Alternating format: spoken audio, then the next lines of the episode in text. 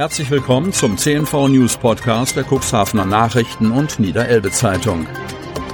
In einer täglichen Zusammenfassung erhalten Sie von Montag bis Samstag die wichtigsten Nachrichten in einem kompakten Format von sechs bis acht Minuten Länge.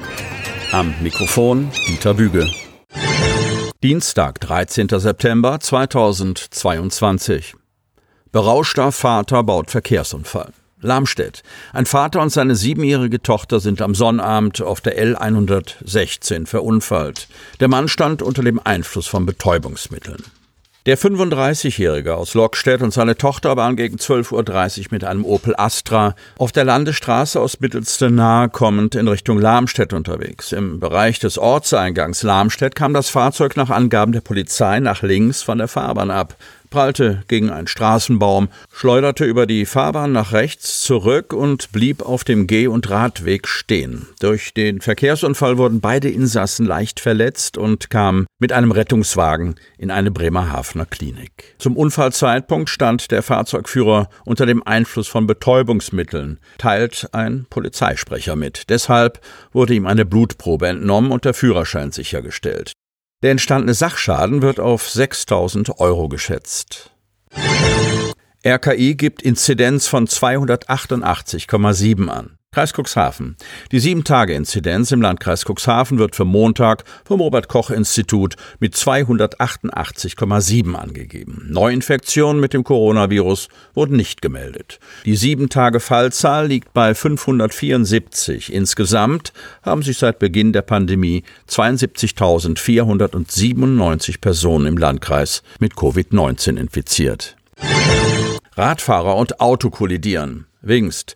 Bei der Kollision eines Radfahrers mit einem Auto hat es eine leicht verletzte Person gegeben. Ein 72-jähriger Cuxhavener fuhr am Sonntag gegen 12 Uhr mit seinem Pedelec auf einem Radweg an der B73 Richtung Kadenberge.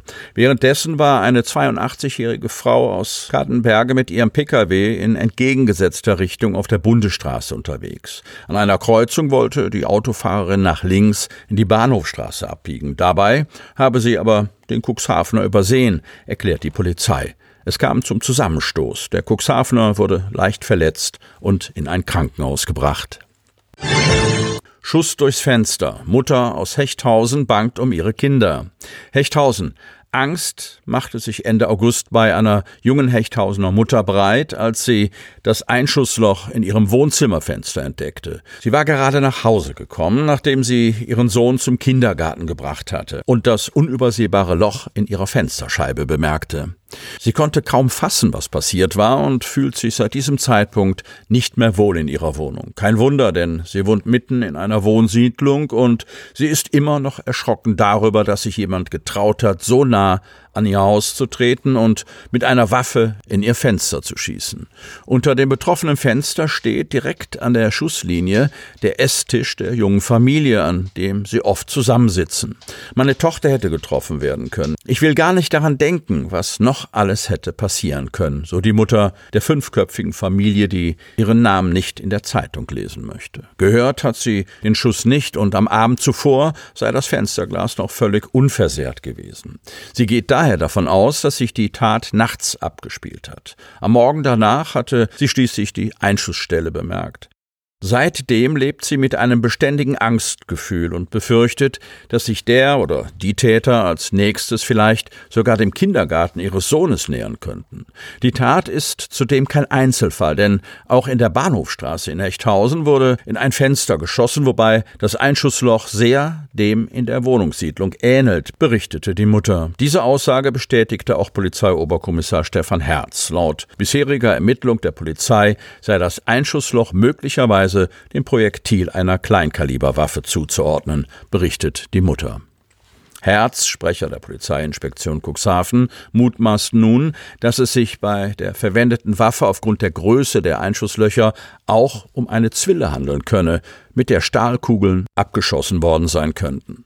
Die Familie hat nun im Außenbereich des Wohnhauses Sicherheitskameras angebracht, um sich bei einer Wiederholungstat besser schützen zu können. Außerdem schläft die Mutter aus Angst nicht mehr bei offenem Fenster.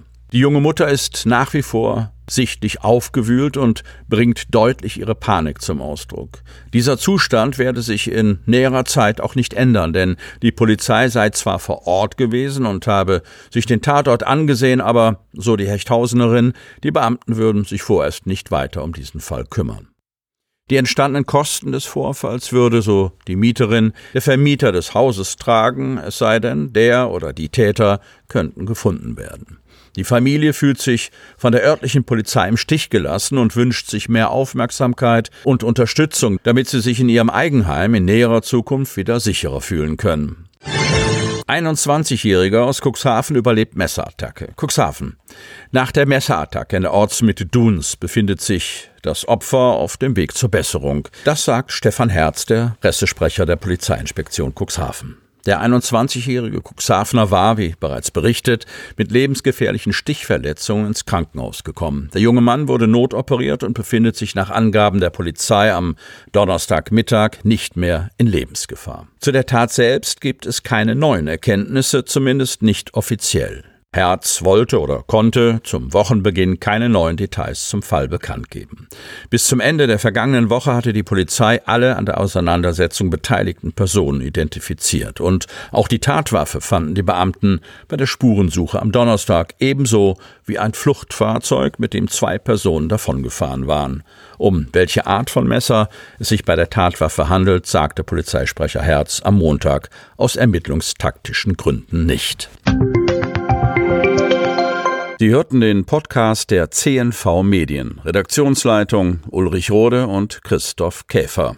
Produktion Win Marketing, Agentur für Text- und Audioproduktion.